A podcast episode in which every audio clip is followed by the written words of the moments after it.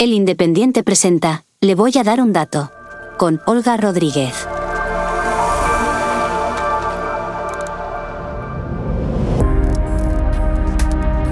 Bienvenido, soy Olga Rodríguez y le voy a dar un dato. Fue el consumo de los hogares, lo que gastaron los españoles, lo que sostuvo e hizo crecer a la economía española en el tercer trimestre de este año, de julio a septiembre. Pese a la inflación, pese a que todo está muy caro, no fueron las exportaciones ni la inversión inmobiliaria, fue el consumo privado lo que tiró del carro económico.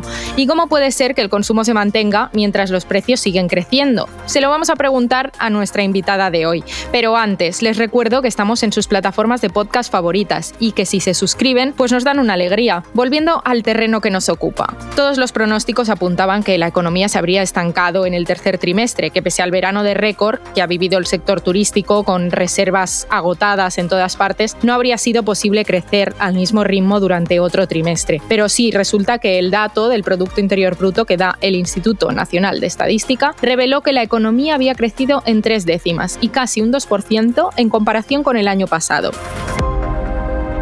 Para conocer cómo se está comportando la economía en la última mitad del año y entender cuál es el impacto de lo que gastan y ahorran los hogares españoles, tenemos con nosotros a Rosa Duce, responsable de estrategia de inversión del Centro de Inversiones de Deutsche Bank en España. Bienvenida, Rosa, gracias por querer estar en nuestro podcast. Muchas gracias a vosotros por invitarme. Como decíamos antes, hemos conocido que el PIB creció un 0,3% en el tercer trimestre.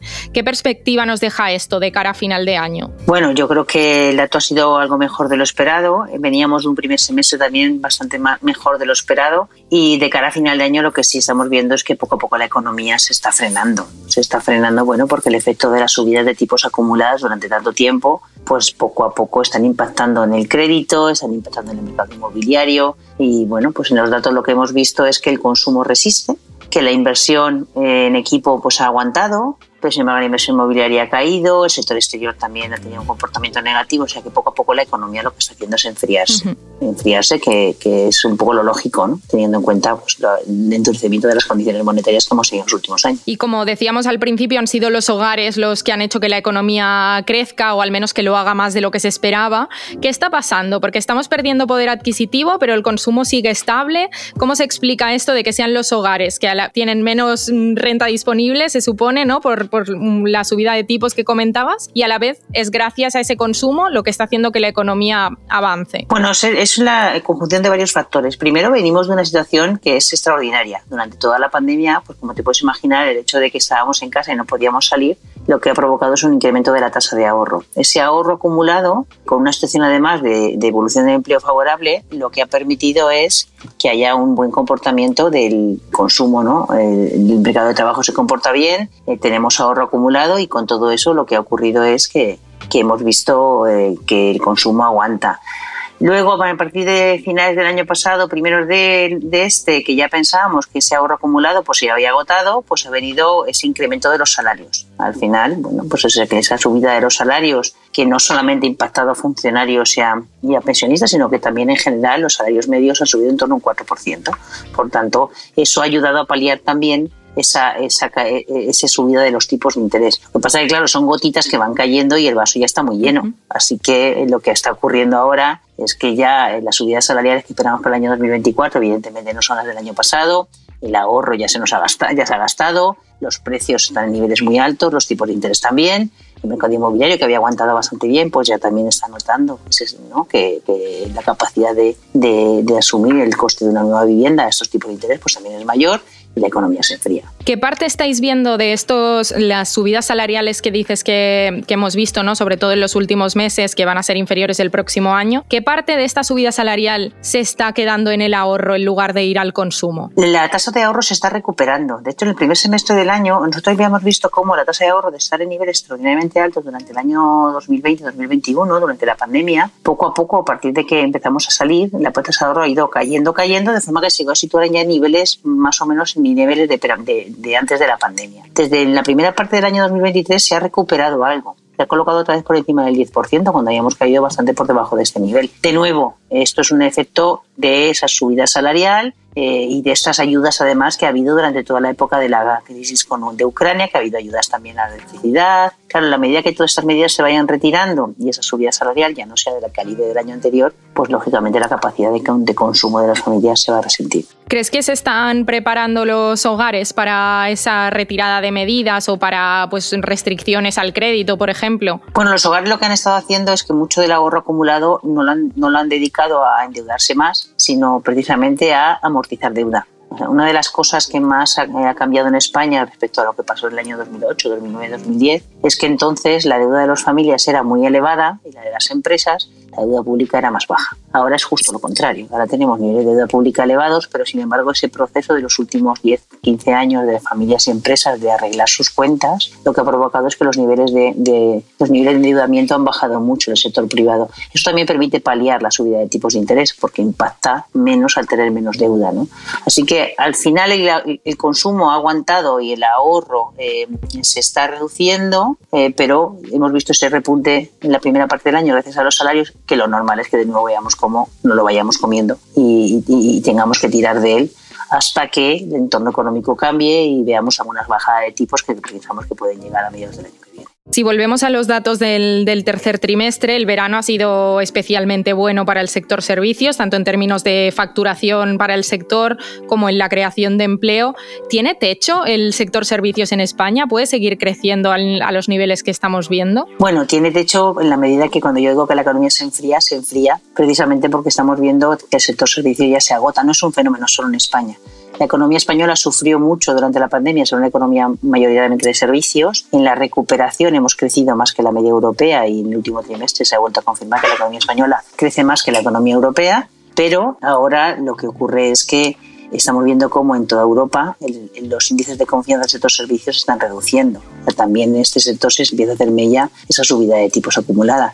Entonces, aun siendo el motor principal de crecimiento y aun siendo un sector que todavía se encuentra en una situación razonable, lo normal también es que poco a poco también se vaya debilitando. Y esto lo veremos también en los datos de, empleo. Entiendo que también empezaremos a ver peores datos en lo que queda de año o principios del próximo. Sí, un poco la idea en general, no solamente en España, sino en todo el mundo, es que las economías se deberían de ir debilitando durante el invierno y cuando los bancos centrales vean que la inflación empieza a estar más o menos controlada, que ya los datos empiezan a ver como que estamos lejos de los máximos y que las economías se enfrían lo suficiente, pueden abrir la puerta a bajar los tipos de interés. Y en ese momento vean, que esperamos que sea a mediados del año que viene, las economías de, en Europa, en Estados Unidos, en España, deberían de volver a coger ritmo. Vienes hablando de este enfriamiento de la economía que, se empieza a notar un poco en el sector servicios, pero que sin duda estamos viendo ya en el sector de la industria, que tiene menos peso en España, pero más peso en otros países como Alemania donde ya se ha registrado esa recesión, ¿no?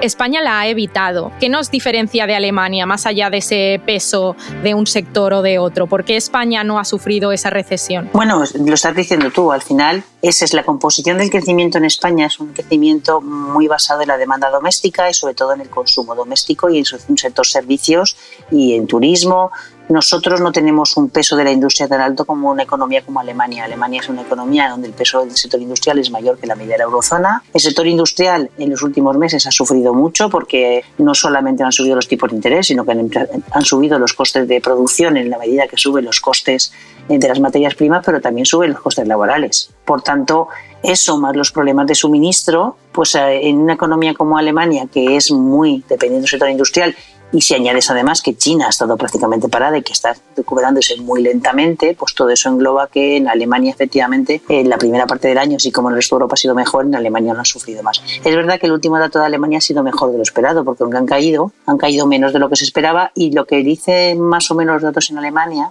es que la economía se está estabilizando. El sector industrial empieza, parece haber tocado suelo, empieza a recuperarse. El sector de automóviles, por ejemplo, que ha tenido muchos problemas eh, con el tema de suministros, empieza los pedidos ya se empiezan a satisfacer con un timing bastante más corto. Eso lo que nos hace ver es que Alemania, la parte industrial, se empieza a estabilizar y como en el resto de países donde empieza a ver el consumo empieza a verse ya más frenado por la subida de tipos. Mencionabas esos problemas de suministros, que es algo que tuvimos muy presente en 2021, ¿no? que ocupaba muchos titulares. Unas portadas. Sí, muchas portadas. Mm, decías que en Alemania esto sigue teniendo impacto. En España también. Parte de, de ese deterioro que estamos viendo de la industria tiene que ver todavía con problemas de suministro, con tener una demanda mayor de la que pueden asumir. El sector industrial ha estado mal en todo el mundo prácticamente el último año, por lo que hablábamos, porque ya teníamos un problema de suministro, pero sobre todo es que se han encarecido mucho los costes de producción. Lo que pasa es que lo que hasta hace muy poco, lo que veíamos en las encuestas de confianza empresarial es que el sector industrial se mantenía en terreno contractivo, pero el sector servicios estaba en terreno expansivo. ¿Qué estamos viendo últimamente? Pues que en algunos países este nivel de confianza del sector industrial o se ha estabilizado o mejora ligeramente, aún manteniéndose en terreno contractivo, y sin embargo el sector servicios que estaba claramente positivo, ahora es el sector servicios el que parece que está pasándose a contracción, mientras que el otro se estabiliza o mejora un poco. Y eso es un poco el trasvase. Los problemas de suministro se están, se están solucionando. En la medida que China empieza a crecer, también va a generar mucha más demanda pero de momento estamos un poco en el stand-by. De hecho, en los datos de PIB del tercer trimestre de España hemos visto que la inversión en equipo ha subido. Lo que ha caído entre la inversión es la inversión inmobiliaria. Aquí realmente parece que el sector industrial, que ha sufrido mucho en los últimos meses por esa subida, por el encarecimiento de los costes, se estabiliza y parece que puede empezar a repuntar. Hemos pasado un poco por encima de esa doble vía ¿no? de la subida de los tipos de interés para rebajar la inflación. Nuestro país es uno de los que tiene la inflación más baja en comparación con otros países de, de nuestro entorno. Si siguen subiendo los tipos, ¿puede llegar una recesión en los próximos trimestres o está a salvo la economía española? A ver, nosotros no estamos viendo una recesión en España ni en Europa. Pensamos que los tipos de interés ya han tocado techo. El Banco Central Europeo en septiembre ya el mensaje que dio la presidenta Christine Lagarde es que creía que los tipos habían subido lo suficiente. En la reunión de finales de octubre dio también ese mensaje de que estaban alerta, pero que pensaban que los tipos de interés ya habían subido lo suficiente y por tanto el próximo movimiento que pensamos que puede hacer el BCE es de bajada, no de subida. Claro, ¿cuándo? Que es la clave. A corto plazo es complicado porque primero no estamos viendo las economías sufrir lo suficiente como para pensar que necesitan una rebaja de tipos inmediata. Segundo, la tensión geopolítica es muy alta, entonces hay mucho riesgo en Oriente Medio y podemos ver una subida de los precios del petróleo y los bancos centrales no se quieren pillar. Por tanto, es probable que veamos una rebaja de los tipos de interés en el caso de Europa después del verano o durante el verano, dependiendo cómo evoluciona la economía. Y en Estados Unidos sí que podríamos verlo durante el verano. Lo que también sabemos es que no parece muy probable que, los tipos bajen agresivamente. Desde luego, los niveles mínimos que veníamos no lo vamos a ver. Pero incluso volver a niveles mucho más bajos que los actuales, si no hay una recesión, que no es nuestro escenario, tampoco veremos grandes bajadas. Sí que habrá bajadas, pero no serán bajadas muy agresivas. Has mencionado la tensión en, en, Oriente Medio. Eh, sé que es muy difícil hacer cálculos, ¿no? que estáis ahí viendo previsiones todos los, los expertos. No estamos viendo todavía subidas agresivas en, en el sector energético. ¿Crees que es cuestión de que haya más actores implicados o si esto se alarga durante muchos meses, sí podemos ver esas tensiones que vimos cuando el inicio de la invasión rusa de Ucrania, por ejemplo? A ver, aquí están en juego dos materias primas fundamentales, ¿no? que es el petróleo y el gas. El petróleo, evidentemente, porque toda la zona es exportadora de petróleo y el gas porque Irán es un gran productor de gas. E Israel produce, pero no tiene nada que ver con lo que puede, impactaría a Irán. Es muy difícil saber qué va a pasar, como tú bien dices. Lo que parece claro es que los bancos centrales van a ser muy cautelosos precisamente por eso. La situación puede ser muy, muy diferente si de pronto vemos que hay una subida importante de los precios del petróleo porque la zona se complica mucho el conflicto y tenemos más países integrando el conflicto. En ese punto los bancos centrales tendrán un dilema porque se van a encontrar con que la inflación general subirá, la inflación subyacente, que es la que realmente yo les importa, pues verán cifras que no, no deberían de subir mucho porque no va a haber capacidad para aguantar esa subida de, de precios y por tanto las economías tendrán una recesión y desde luego las rebajas se alejarían en el tiempo. Eh, no es el escenario que manejamos. en principio pensamos que, que, los precios del petróleo se van a mantener altos porque mientras que haya esta tensión geopolítica se van a mantener altos, pero no esperamos que, y confiamos todos además en que el conflicto sea lo más corto posible, que no se extienda a más países y si este es el caso, bueno, pues veríamos precios de la energía altos que impedirían a los bancos centrales bajar agresivamente los tipos, pero no provocarían más subidas, ¿no? que sería un poco el, el riesgo. Pues hemos estado repasando un poco los riesgos a la baja ¿no? de la economía española. Parece que todo lo que te he preguntado son cosas que pueden perjudicar a la economía.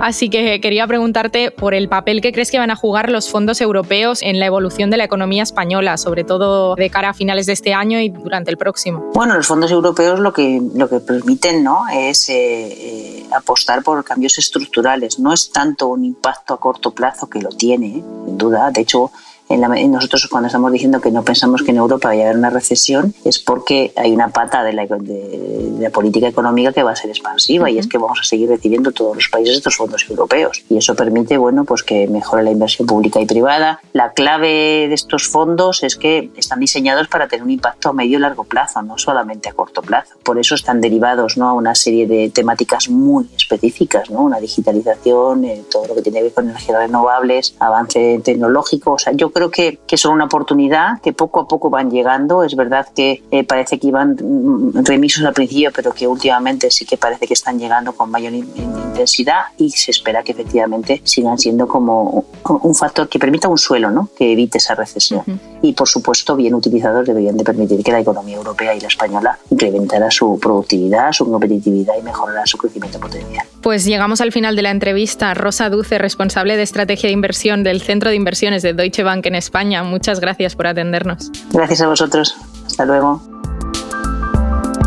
Pues ya lo han oído, la economía empieza a enfriarse y los hogares vuelven a ahorrar. Las subidas salariales han tenido algo que ver en, ese ahorro, pero las que veremos en 2024 seguramente sean más moderadas. Que si España va a entrar en recesión, nuestra entrevistada nos ha dado las claves. Para saber qué pasa con la deuda pública, si es viable una semana laboral de cuatro días en un sector como la hostelería, no te pierdas los próximos episodios. Hasta la próxima. Hasta aquí, le voy a dar un dato. Con Olga Rodríguez. Programa producido por adio.fm.